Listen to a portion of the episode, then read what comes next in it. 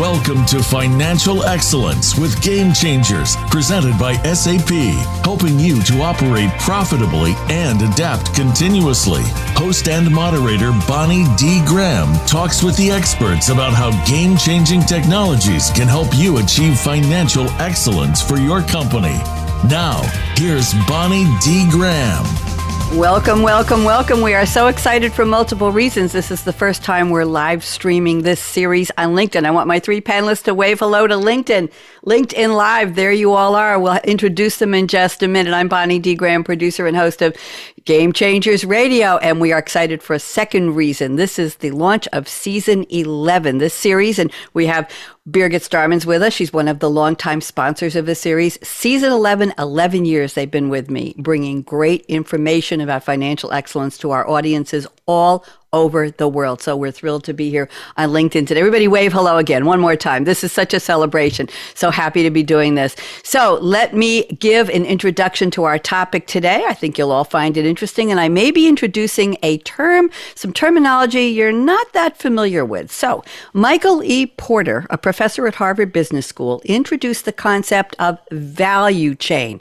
Now we all know supply chain. We talk about it at home. We talk about it at cocktail parties. If you're still going to them, Zoom parties, we talk about it everywhere. Supply chain, supply chain, supply chain. Top of mind, it's become common vocabulary. But value chain may not be something you're familiar with. So he introduced it in his book, Competitive Advantage Creating and Sustaining Superior Performance book from 2008. Let me read a brief quote and then we'll get going with our topic. He said, competitive advantage cannot be understood by looking at a firm as a whole.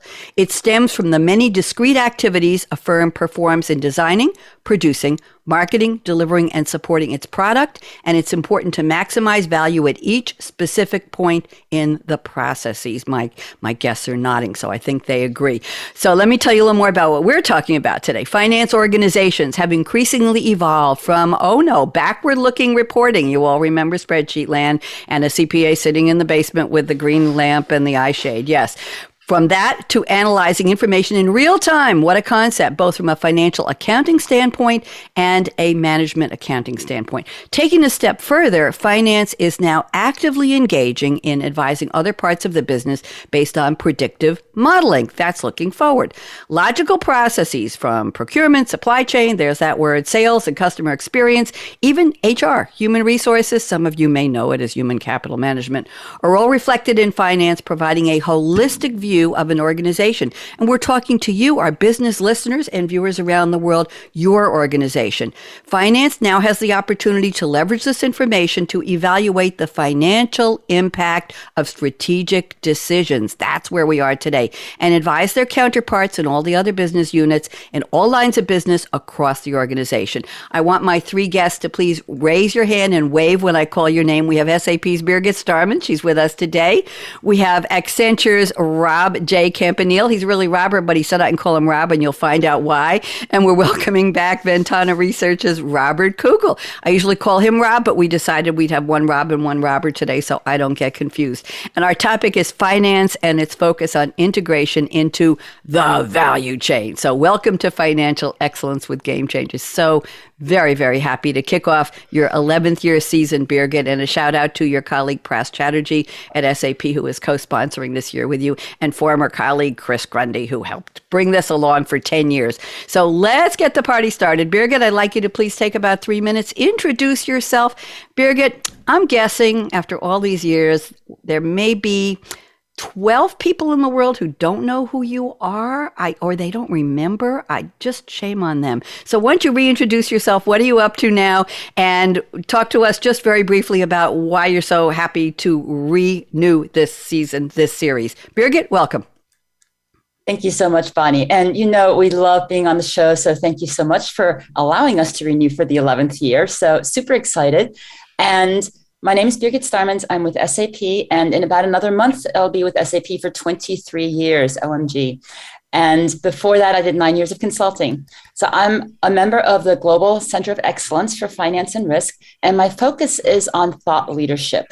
And of course, the show is specific to thought leadership because we really want to talk about the trends that are out there in the marketplace and looking at the future and maybe tying a few concepts together that maybe are not mainstream. So it's really exciting to have guests here that continue to wow us with their insights. And yeah, with in terms of thought leadership, I also do a lot of presentations, a lot of writing, a lot of essays and white papers. So happy to be back and happy to kick off this 11th season. Thank you, Birgit. Quick question for you. Did you like the introduction I did about the meaning of value chain? Did you agree with the author, Michael Eugene Porter? Yes? No? Quick? Absolutely. And as part of my MBA program, we read um, all of his books. So the whole competitive advantage. And it was interesting because the idea of value chain came from a survey that we recently did. And there are a lot of people that wrote in that they want finance to be a part of the entire value chain. And I just thought it really meshed really well. And I recently went through a bunch of old books and I found my Michael Porter books. Isn't that interesting? And Birgit, I was telling Robert and Rob before you joined us before the show today that I wanted to level set on the topic because we're throwing out the term value chain. And as you all know, we talk supply, supply, supply, supply, supply chain, but I hadn't heard the term value chain because I'm not in your wheelhouse, if you will. So I just Googled value chain, meaning of, quotes about, and Michael Porter popped up. I didn't know that you had studied his books. I didn't know how popular he was. And so there he is. So Thank you, Google, for bringing that up at the top of my 1 million search results. Well, there actually weren't that many. So thank you. Let's go to our second panelist, and he is new to the show. We are honored to welcome Robert. He's Rob today, Robert J. Campanile at Accenture. Rob, I'm putting you on full screen speaker view on LinkedIn. Tell us who you are, what you do, and briefly, what's your passion for our topic today, thought leadership about value chain. Rob, welcome. Hi, thanks so much, Bonnie. So, Rob Campanile, I'm a managing director and part of our Accenture strategy practice. And this is my life's work 24 years of doing value work, business transformation, um, not only across finance, but every discipline imaginable in over a dozen industries.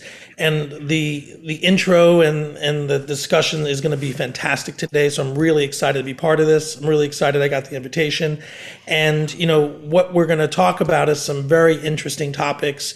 But when, when I think of the value chain, I think of it as an evolution of value and how the finance organization and the CFO and the VPs of finance and all the different professionals in an organization are looking at value differently. And this is something I do every day. So really excited to uh, to talk about this today.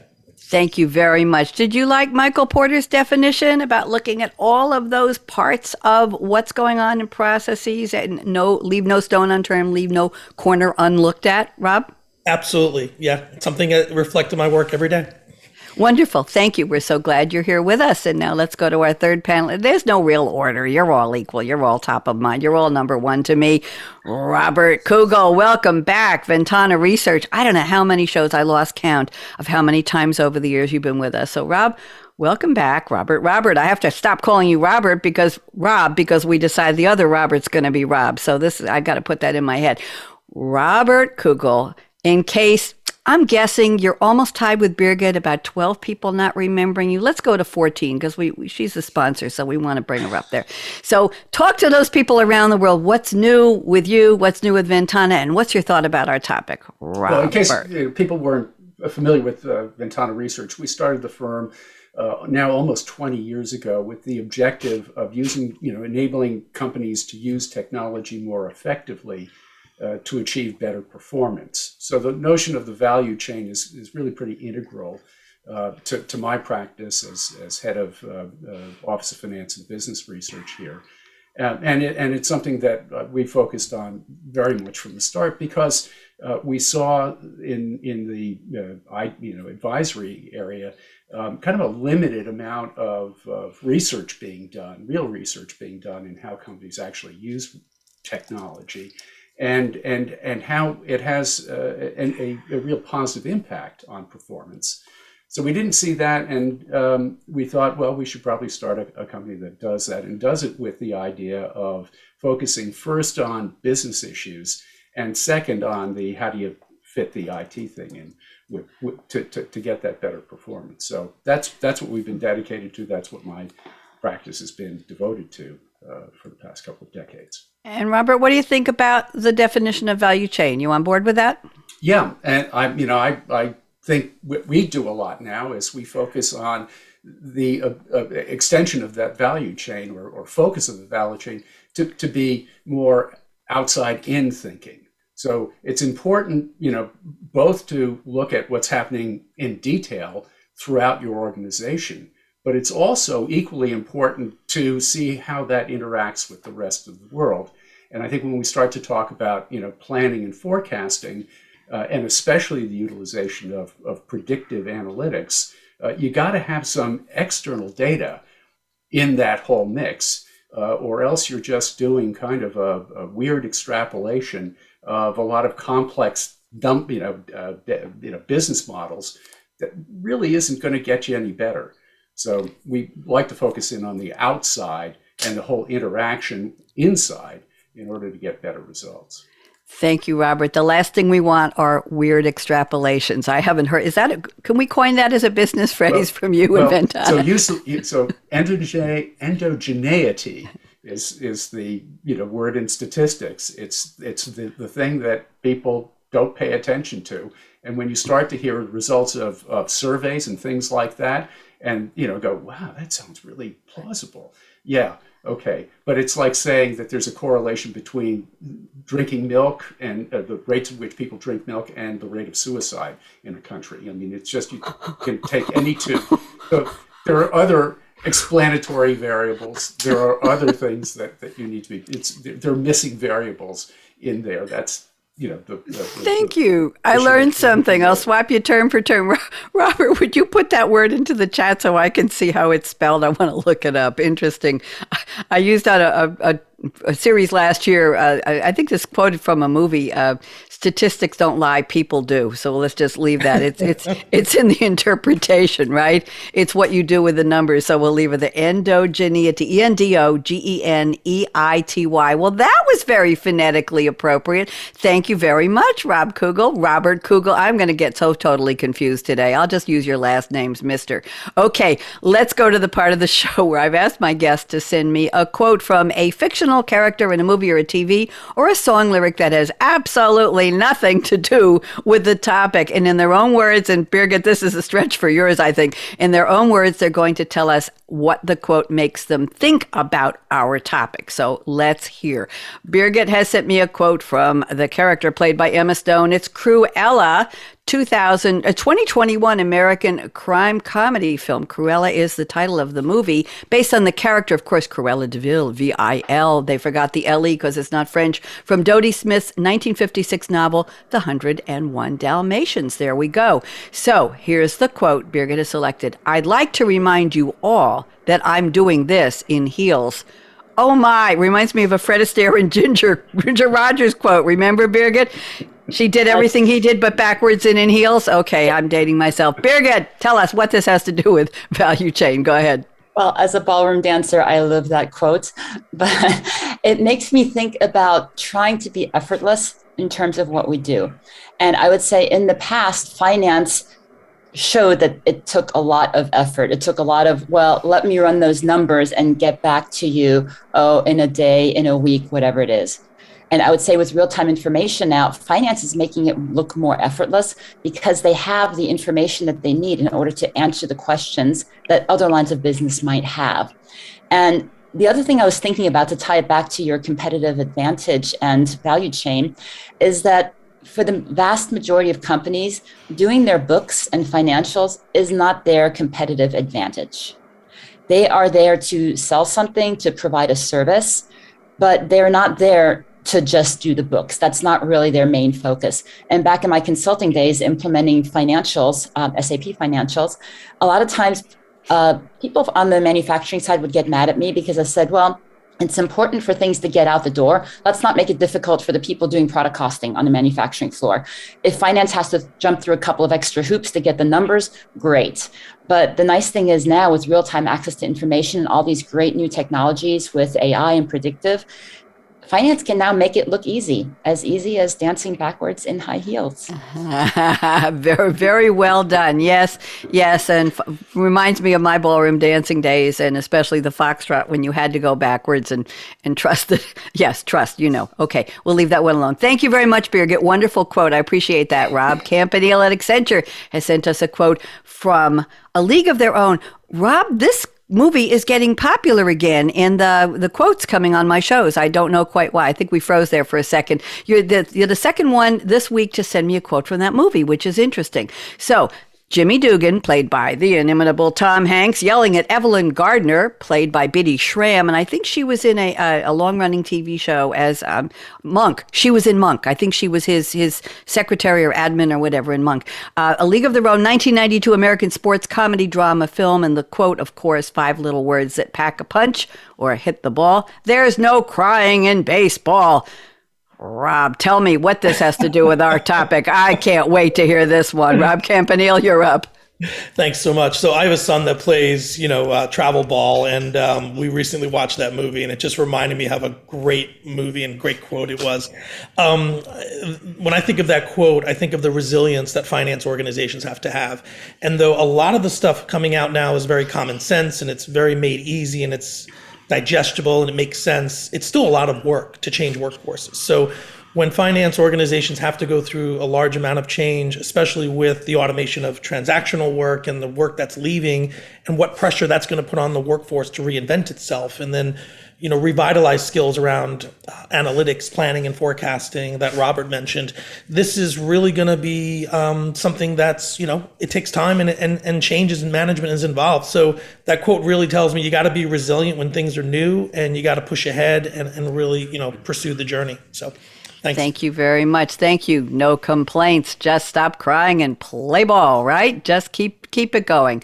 And isn't that the role now of the Office of Finance of the CFO's team to keep it going? Isn't that what we're all here to talk about is whatever's happening in the business. We used to say Birgit a couple years ago, the CFO and the finance team need to be the stewards of the business. Get out of the basement, get out of the eye shades, get out of the spreadsheet. I think that's a dirty word now. And go do something with the business. And now we're saying it's even more integrate into the value chain. It's a bigger role. Sounds like an exciting career actually, and we'll talk about that that maybe later. Robert Kugel, your quote, interesting. Haven't had this one on the show.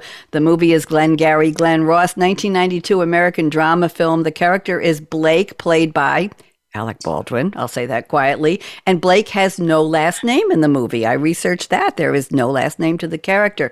And it's about two days in the lives of four real estate salesmen. The original movie had Jack Lemmon, and how desperate they become when the corporate office sends a macho, verbally abusive sales trainer, trainer in quotes, to quote unquote motivate them by warning that in one week, all except the top two will be fired. And here's the quote. I watched the movie clip. Very interesting. Put that coffee down. Coffee's for closers only. Robert Kugel, take us through this. What does this have to do with our topic today? Go ahead. Well, it's, it, actually, it's very similar to, to, to Rob's uh, observation because it has to do with, with management philosophy uh, and how you motivate people. Um, you know, the, uh, Alec Baldwin, or I should say Blake, is a perfect example of how you run a bucket shop. But if you want to run a real business and keep people around, I don't think that's really the way you want to, you know, motivate people and, and get them to change. So really to, you know, to, to Rob's point, you know, we, are facing um, a, a, very important decade in the evolution of, of the finance function. One where we're going to have uh, the introduction and adoption of technology at a much faster rate than we've seen in the past 50 years. Uh, all of these technologies, uh, I hate to say it, are just finally delivering on the promise that everybody's heard for the last 50 years.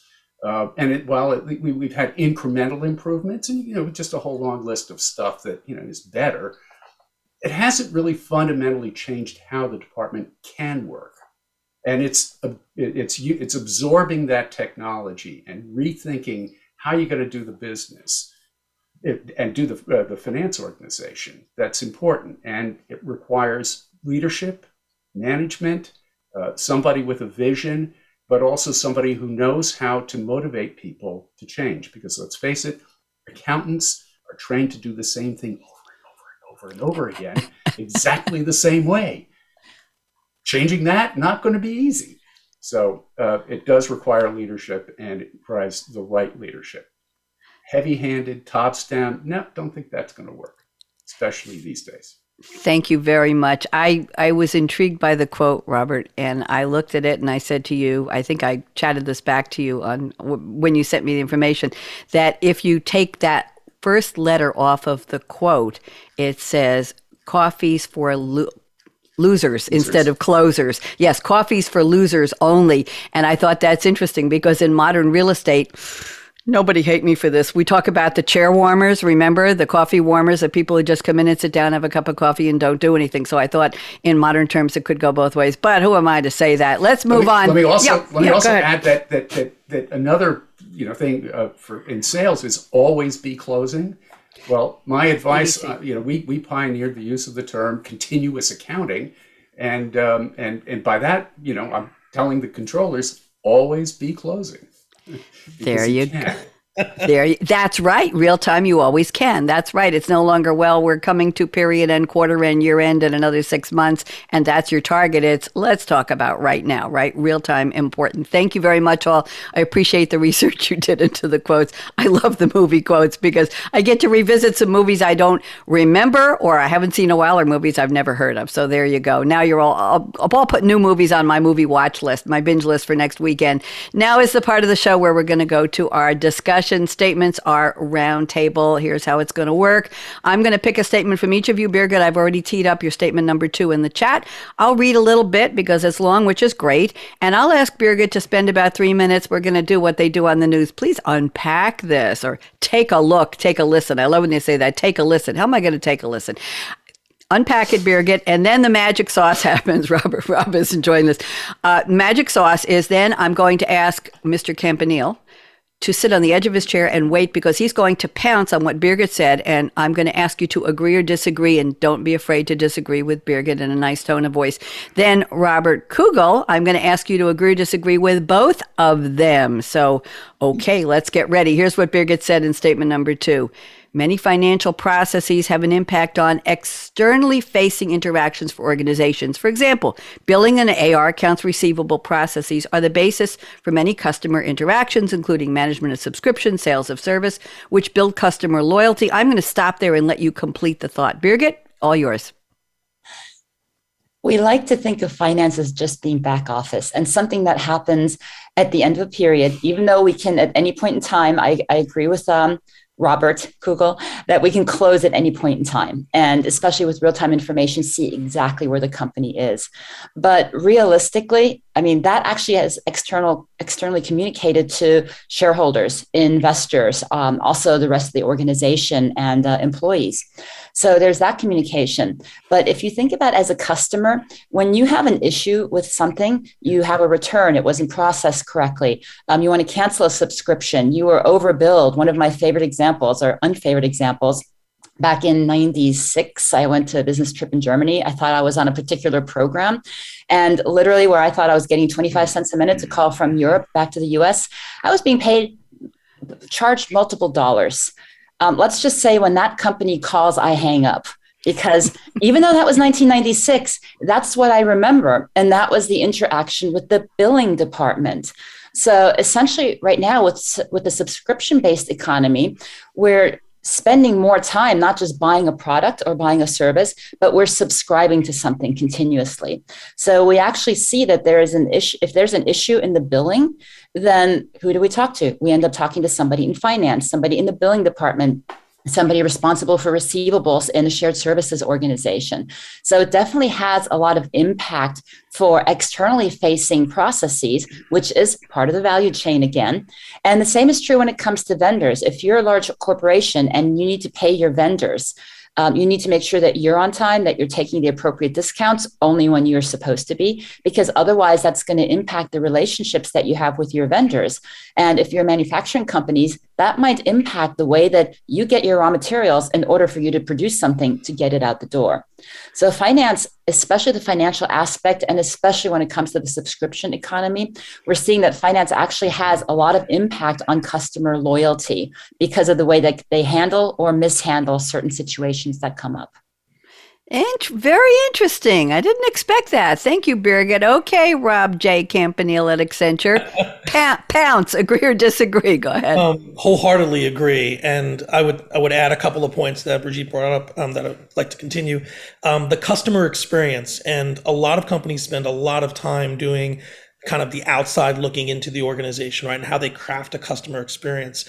And too often than not, finance is kind of sometimes on the on the borders of that experience work. So it's really important to have great, predictable, sustainable finance processes, but also there has to be a flexibility of the inside also looking out to the customer. So the example that was provided is a pure example of when there's flexibility in processes and there's the customer, or whether it's an internal business customer or an external customer in mind, um, there needs to be something that maintains that relationship, not just the cost or the call time of the call or you know the timeline of the dispute, et cetera. Uh, the customer experience has to be extended by finance, and and this is something that if it's done right that customer has a predictable experience as well as when they work with other industries and other services, they expect that customer experience. So if you're behind in this, this is something that really needs to be looked at because more often than not, new consumers now are expecting things to be very smooth, very predictable, and they like their needs known. So I couldn't agree more. Thank you very much. We have an agreement there. Mr. Kugel, what do you think? Wholehearted agreement. And let me take it back to sort of what's the root cause of, of Birgit's you know scenario there, and and in a lot of cases it's data. so one of the issues that comes up when you're billing somebody is that you've got multiple systems that are upstream of the accounting, where the data has to be fed into the accounting system. And in the old days, in fact, still today, a lot of companies dump stuff out into a spreadsheet, do a little something with it, upload it. There's latency, there are errors, there are all kinds of things that make it necessary either to accept errors in billing because the volumes are just too enormous, um, or else you have the staff spending, you know, a big chunk of time at the end of the period doing checks and reconciliations to make sure that the billing is in fact accurate. Now, we have technologies today, APIs, robotic process automation, that enables you to take the people out of that process in order to achieve what, you know, one of the tenets of continuous accounting is being able to maintain data integrity continuously end to end in a process. So in this case, you take information out of your various systems including the sale of a uh, some sort of a service. And so all the terms of that contract are collected and that get passed all the way directly to the bill. So that when you bill somebody you're confident that any change that's taken place even during the month even up to the minute in that deal with the with the customer is reflected in the billing at that time. It's really poss- easy to do that these days and, and so what that does then is it ensures that billing is pretty much not going to be prone to errors or require a lot of staff time. And that staff time is what you can use to be more outward facing to the rest of the organization to achieve that vision of being part of the value chain. Thank you. Very interesting. Birgit, any comments back to your two wholeheartedly agreeing co panelists? I wholeheartedly agree with both of them. Just two things I'd like to add, especially when it comes to uh, putting all that information together. I mean, it's very true that companies always move things from point A to point B, which is not necessarily needed anymore. But there's always some logic that was inserted in there, either as part of the programming or as part of the spreadsheet world. So that introduced errors. Um, the other thing that we're seeing now is convergent billing, so that if I buy a product as well as a subscription or a service, I get that in one bill. I don't have to deal with multiple bills, which I think is helpful. And let's not forget about how companies handle returns because we keep measuring customers by how much revenue we get from customers. Well, what about the cost of expediting things? What about the cost in return in customers returning things? So that 360 degree view that we used to hear about a lot let's not forget about that because that involves the financial organization as well. Thank you. Two stories come to mind really fast, and then Rob Campanile, I've, I've got your statement number two teed up in a second here. Number one, Birgit, I never forget my shock and amazement when I had to fax. Anybody remember what a fax is? Where you put a piece of paper in a machine and it goes through and makes a little noise sometimes, and then somebody sees the paper coming out of the machine on their end. I, I know, I know. Now you can e-fax. I faxed something to Canada. This must have been in the early 90s perhaps. And it was a business piece paper. I don't remember why or who or what what purpose. The bill on my phone bill was $32 it was a two and a half minute fax shock and amazement. It's like, what did I just do?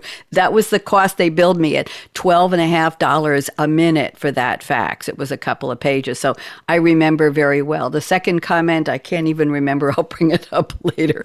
Okay, let's go. Oh, yes, the partnership between Amazon and Kohl's talking about returns. Are you all aware of that mm-hmm. partnership? You know, if you, if you have something you buy on Amazon and you want to return it, don't pack it up. Don't get, you don't even need the original box box, go to Kohl's, go to where the orange arrow is, return it, have your QR code or whatever it is on your phone, your return code from the Amazon return. They scan it, they take it, they pack it, and then they give you a certificate to shop in Kohl's immediately or in the next 10 days. Sometimes it's $5 instant cash to buy in the store. What a partnership. And I don't know how they financially figure that one out, but Kohl's brick and mortar on site store has made a partnership so that your digital experience goes to that. And interesting how the accounting might work on that, but I'll leave that one alone. Thank you, Birgit, for the memories and for jogging that in me. Let's move on. Rob Campanile has sent us the following statement number two. This is very interesting. You say, FinTech knowledge and proficiency are not just for IT finance professionals anymore. Finance professional careers, skills, and technical skill development are transforming the career path for the future and reshaping the hiring, retention, and skills advancement of finance professionals. Rob, would you please expand this for us? Very interesting. Yeah, um, and and this is a very passionate area of my work, so I'm gonna try not to talk too long here. um, I'm giving but, you three minutes, Kate. Go ahead. Thank you. Um, but in a nutshell, um, the folks hiring into finance professional, whether it's entry or even experience positions now, there's new table stakes for skills, and over the past decade, a lot of the transactional and meaty manual work is simply just going away. Um, and as you look into the future, a lot of the planning and analyzing and advising skill sets are going to be higher in demand.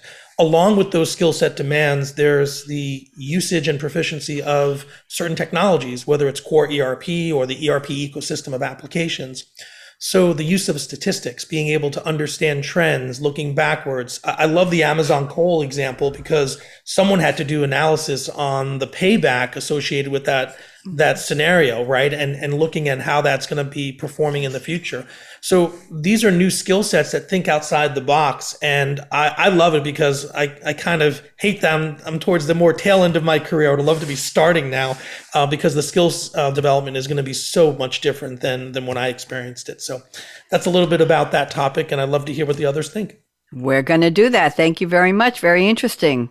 Robert Kugel, you're right now sitting next to Mr. Campanile, so you're up. Agree or disagree? Go for it. Yeah, I, I, I agree that uh, tech, technology proficiency is an absolutely essential part of, of hiring people into finance organization. Um, we did we've done numerous uh, bits of research where uh, we we look at this uh, function called finance IT. In other words, uh, people kind of like me who you know, I, I, I, read accounting bulletins, but I also understand the technology there. So it's, or I'm deep into the technology. So people who are ambidextrous, if you will, and, and, and able to function in both worlds and see the connection between, you know, here's the IT, and well, this is what you can now do with it, who have an imagination about it. Those organizations, as it turned out, um, perform better all across the board in everything that a finance organization is expected to do by a significant margin. So I think if you're running a finance organization, you really want to make sure that somebody is understands the technology because you don't have to have an entire department of those people. You need to have a core of those people who understand the technology, who are given the role of guiding the organization in how it uses technology, take them seriously, spend a lot of time, you know, focusing on what's next, what's available, how do we use the technology to our advantage? Thank you very much. Let's go to Birgit. What do you think? Somehow this conversation is sparking sparking one of my favorite topics of change management mm-hmm. because that way as as we move into these new technologies there's going to be a certain resistance to change until you get to the what's in it for me conversation and whether it's better work life balance or being more accurate or being more strategic and actually having a better quality of work I am also seeing that there is a new generation of finance professional that's coming on the market, where I think in the past we do all these things on our pers- personal smartphones, et cetera, and then we go to work and then we do spreadsheets and then we do things offline. And I'm seeing more of a merging of that as well. And part of that's going to require some change management because just because you can do it on an app doesn't mean it's not secure. It doesn't mean it's not protected. It doesn't mean that everybody can see it. It doesn't mean that nobody can see it. But I think there's some changing attitudes in terms of the technology also to allow the acceptance of some of the newer technologies, especially in the finance organization. Thank you, Birgit. Rob Campanile, interesting spark for the conversation. Anything you want to say back to them? Your co-panelists? No, thank you for the uh, the additions. Um, awesome points. Good, awesome panel. Robert Kugel, I'm looking at your statement number two. I put it in the chat. This looks interesting. Let's go with this. Data. Data, data, data is often overlooked as a necessary component, enabling finance departments to play a more strategic role in their company. Technology is finally maturing, aha, to provide FP&A groups access to a more complete set of accurate, consistent, and reliable set of financial and operational data. Robert Kugel, talk us through this, please already. Well, I already you know talked about data in terms of continuous accounting and things like that. Um, and and one of my you know favorite statements is that bad data is the root of all evil in a finance organization. So um, what what I'm referring to is that you know there's there's a lot that you know we're we're looking at and how we can use technology uh, to make uh, finance much more effective, much more of a partner with the rest of the organization. We start talking about things like, you know, the use of artificial intelligence and you know all sorts of really nice things. Well, the reality is that you need to have data to make good data and the right amount, the right scope of that data to make it all work well. You want to do predictive analytics? You got to have good data to do predictive analytics. You want to do AI? You need data to do this. A couple of years ago, looking at, and I don't want to get too geeky here. Um, get geeky, it's okay. Well, so you know, there's there's you know data mesh and you know all kinds of concepts of, of how you are able to manage large amounts of data within within an enterprise uh, to in, improve its availability. Um, and so a couple of years ago, I started talking about uh, uh, what amounts to having a dedicated data store for a specific application and maybe even down to a role, but, but certainly a specific application. And I called that initially a data aggregation device, a DAD, to solve the mother of all data problems. You know, it's trying to be cute. And, and then I, you know, well, I, I said, well, why don't we call it a data pantry? It's, it's a data pantry because it's not a warehouse where you have a ginormous amount of stuff stacked up to the ceiling. It's everything that you need to make dinner readily at hand. Everything is in a place where you know it is. And here's the important part it's got labels on it that you recognize and instantly understand. Because one of the problems with a financial data warehouse is it's not necessarily all that user friendly. So the point of a data pantry is that within some application, let's say a planning application, I've now pulled in data, accurate, consistent data, into a single place, easily accessible by everybody using it, but it's pulling it from multiple systems. Now, whether it's actually stored there or whether it's federated, I mean, don't want to get into the, the, the details of how you orchestrate all of that. But anytime I want to, you know, I'm, I'm now somebody who's planning in let's say you know uh, the the R and D function or in the marketing, but I'm, I'm I'm putting together a plan. I need to be able to pull together data that enables me to plan my part of the business. Well, it should all be within that planning platform, and the data that goes along with the models that are there in that platform enable me now to do a much better job of forecasting in part perhaps because I now am pulling in external data, GDP data, industry data, all kinds of things, and maybe even competitors' pricing, which I'm pulling, you know, scraping off of the internet. All of that's available to me when I'm doing my planning in order to do a much more accurate job. So I, I could go on for a long time, but I'll, I'll just leave it at that. You need to have, you know, uh, uh, one of the innovations that we're seeing, and there are vendors that are already doing this. They, they've got a dedicated data store, data pantry that's part of their offer. I love Data Pantry. I put it in the notes to Birgit. We, we got to talk about this. The dad was good, the mom was good, but the Data Pantry, I'm thinking of old old Mother Hubbard had a cupboard, something like that. I'm sorry, nursery rhymes pop up once in a while in my head with all of the data. Interesting, and, and you just hope that your pantry is never bare, right? That the cupboard is never bare. The shelves are empty if you're going to take it. But what an interesting, con- I'm going to use a, a, big word, consumerization of a, of a finance, of an industry concept, Rob, Robert, that uh, is something we can relate to. You have a pantry, it's a closet, it's a shelf, it's a cabinet with stuff in it that you need that are staples that you need to use. I like it when when I send you the uh, from the Zoom, I send you your audio file. Robert Kugel, go to about 38 minutes in and you'll find that part of the conversation and you can take clips and post it. I'd love for you to do that. Let's go around the table. Provocative conversation here. Birgit Starmans comments on what Mr. Kugel shared. Go ahead. Uh, I'd like to, I completely agree. And I love the analogy as well. I think I get a lot of really good quotes from him, actually. I think he also came up with the it's the end of I'll Get Back to You a couple of years ago on this show. and let's not forget my all time favorite let's put the A back in FP&A. oh, dear. I'm, I'm, keeping a running tally here, actually. Um, but I think I want to build a little bit on the whole idea of having everything in one place. Um, there's that also means that we have to have the same definition of data. And I'm going to you know, expand as part of the value chain here, but let's talk about the human capital management, right? If somebody says, How many employees do we have? Is it full time? Is it part time? Is it exempt? Is it non exempt? Is it contractors? Is it um, subcontractors? Is it people who have retired that we're still paying um, pension to? And the same thing with finance. When we talk about who's our most profitable customer, I mentioned earlier the 360 degree view. Is it the revenue? Is it the discounts that we're giving them? Is it the expedited cost? Is it the customization cost? Is it the return of these customized products that we can't reuse at all? So, what constitutes a definition of profitable in this case? So I think having everything in one place really gives us a common understanding of what we mean by certain data elements in certain terms. Thank you. Interesting. Mr. Campanile, you're up. Talk to us.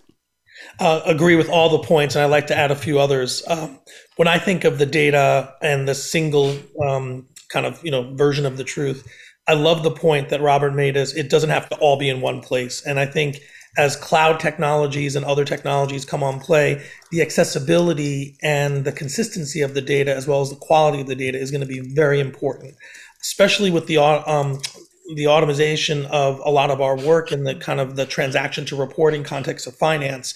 Um, that data hierarchy and that data quality and that master data set is going to be very important. In addition, um, I think the points made about unstructured ex, you know, external finance data coming in and being part of that analysis is is so huge. It, it can't be kind of you know. Um, it, it should never be kind of just swept under the rug. I think a lot of finance organizations have always viewed their data as the transactions in finance, and I think the shift over the last five years is no, the company's data is quote unquote financial data, right? And it could be anything. And I I love Birgit's um, uh, viewpoint on the data coming in and out and all the different points. Um, but I think cloud is a very big part of the data um, solutions coming on the table. I think how ERPs and the ecosystem is going to utilize data better. And I think also the skill sets we've talked about earlier that finance are actually going to become data, you know, quality analysts and, and data professionals. So uh, great points and uh, loved all the topics. Thank you very much. Robert Kugel, this was yours. Any comments back to your co-panelists? We, we could go on for hours. I'm, I'm sure all of us, you know, I mean, there's just so many levels and layers to data issues that, that need to be explored. But let me just underscore that uh, the point that uh, Rob just made, which is if you just look at uh, pretty straightforward advance that we've had over the past decade, decade and a half of, of real solid adoption of the cloud. That just changes everything in terms of data accessibility. Having SaaS uh, applications running in the cloud and managed by a vendor, the vendor can actually provide a lot of external or other third-party data services, and you know that I think is something that uh, uh, most of them will figure out they can make some, either build stickiness or actually make some money selling that that kind of data because it's mm-hmm. natural for that kind of service. Thank you very much. Good conversation points. We have time for one more, Birgit. I'm teeing up statement number three from your list. You say, well, automation, there's that word. Another A, Robert, A, automation. While automation has always been a focus for finance and risk teams to reduce errors and time spent on repetitive transactions, the advent of new technologies based on real time access to information Automation and AI, artificial intelligence, will allow finance to provide more value in advising their counterparts across lines of business, and that's our topic value creation. Birgit, we've got ooh, about nine minutes left, so take your three minutes to unpack, and then I'll divide it up between your two co panelists and we'll wrap up. Go ahead, Birgit. Sounds perfect. I think automation and AI is at the top of everybody's mind these days. And when it comes to AI, there's so many different kinds. It's not just one technology that we say, oh, this is AI. It's machine learning, it's robotic process automation, it's predictive, it's um, even older technologies, workflows having a resurgence, optical character recognition, all of these different things are out there. And so, in terms of any one process, we're going to find many different technologies. But one of my favorite examples when it comes to this, though, is we want finance to be more strategic. And my favorite example is an M&A uh, mergers and acquisitions example. Because, for example, if I have the opportunity to either acquire or partner with the company, I might have 20 options out there.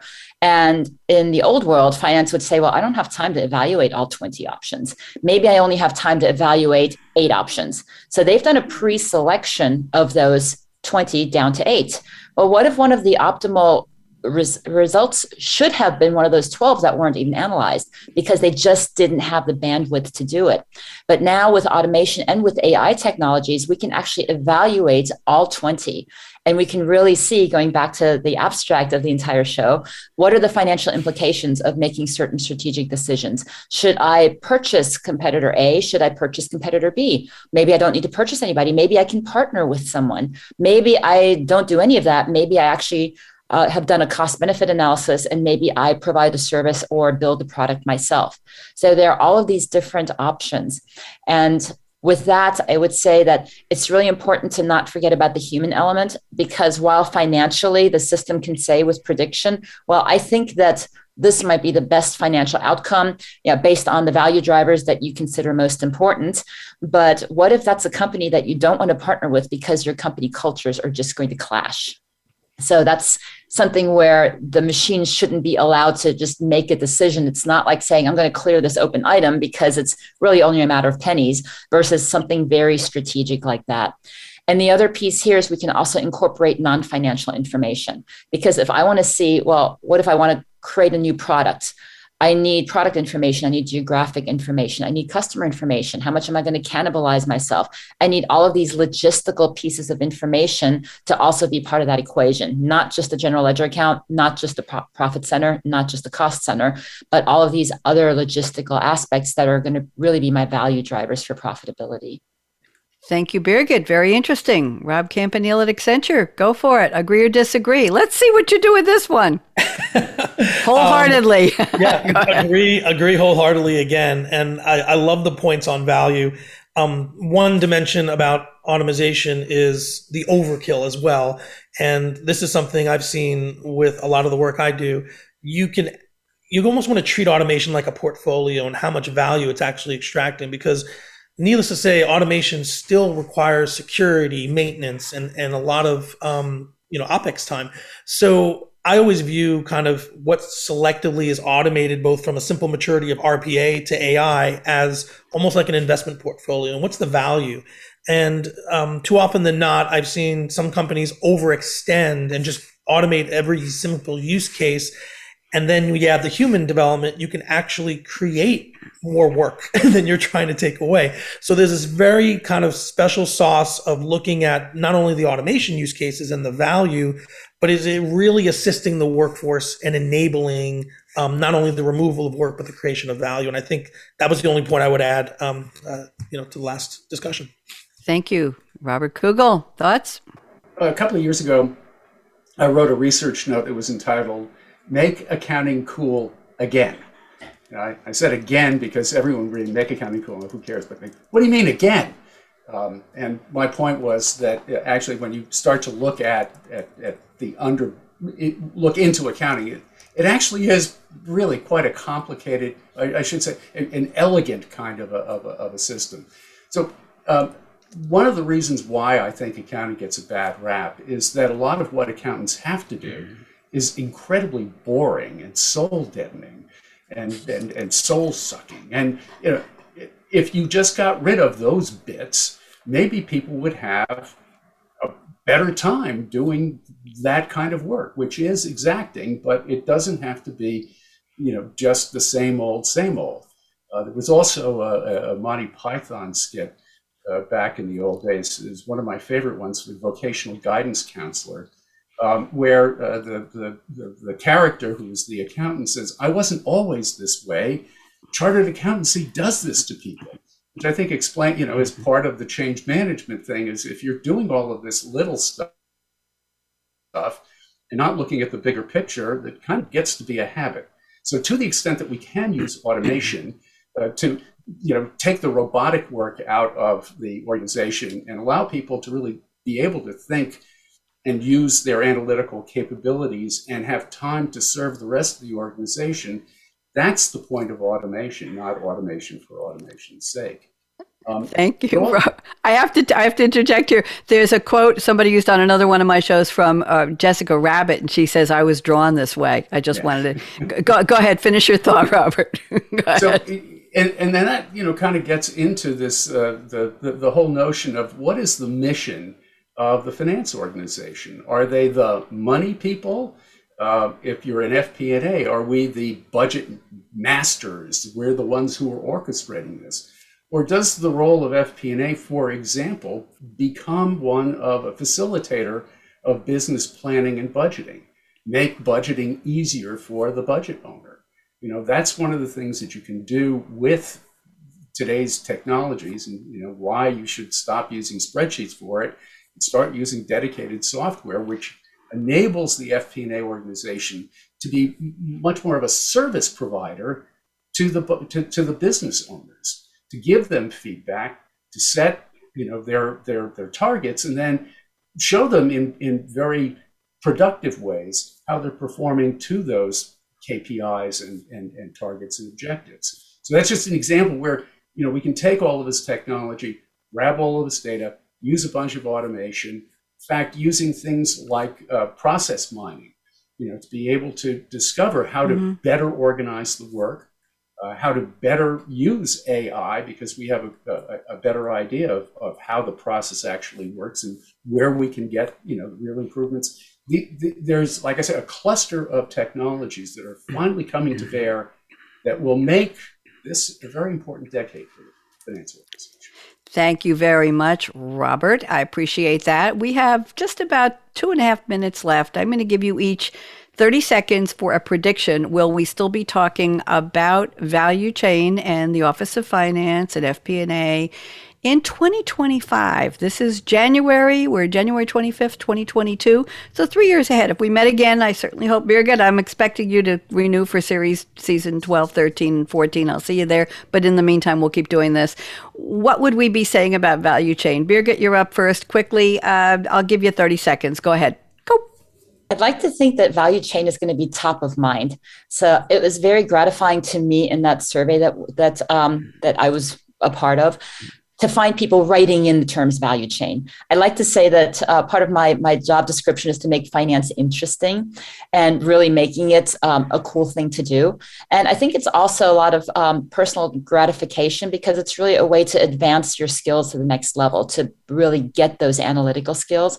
So I'd like to say it's not just an outlier, but that we're really going to be talking about finance as an integral part of the value chain um, in three years and beyond. Thank you. 20 seconds, Rob J. Campanile. Go ahead. Um, I really think there's going to be new positions and new cross disciplines developed by that time. And you're already starting to see it where what we call finance and analytics and planning now is going to be referred to as something different. And it's not only the human aspect, but it's the enabling technology. And I don't have a brand to put against it right now, but I also think there'll be a virtualization of a lot of this work as well. So really looking forward to that time frame. Robert Kugel, 20 seconds. Go. Beat, beat. I'll be the Debbie Downer in all of this. We will have made some progress. There'll still be an immense amount of work to be done. People aren't going to change that quickly. Thank you very much. Reality check is always appreciated. I want to thank all of you and Birgit Starmans and Pras Chatterjee at SAP. Thank you for renewing and our friend Chris Grundy. I think he's still there in the background working on some of the things we need to keep this series going. We appreciate all of you. Thank you to Birgit. Thank you to Rob Campanile. So pleased to meet you, Rob. Birgit, invite him back anytime. Robert Kugel, always, always, always. I want to do a shout out to Aaron Keller, who is now not just my engineer for audio on Voice America Business, but he is now the client success Success Coordinator at Voice America. What do you think of that? That's a nice, nice new promotion for Aaron. So here's my call to action. Everybody get ready. Fasten your seatbelt. Let me see you all fasten your seatbelt. Come on, pretend you're fastening your seatbelt. There you go. Nobody's fastening it, but I know you are. Go out and be a game changer today, just like Birgit Starmans at SAP, just like Rob Campanile at Accenture, just like Robert Kugel at Ventana Research. Bonnie D. Graham signing off. Everybody wave goodbye to LinkedIn. Wave goodbye metaphorically to Voice America Business. Stick around. We're going to take pictures.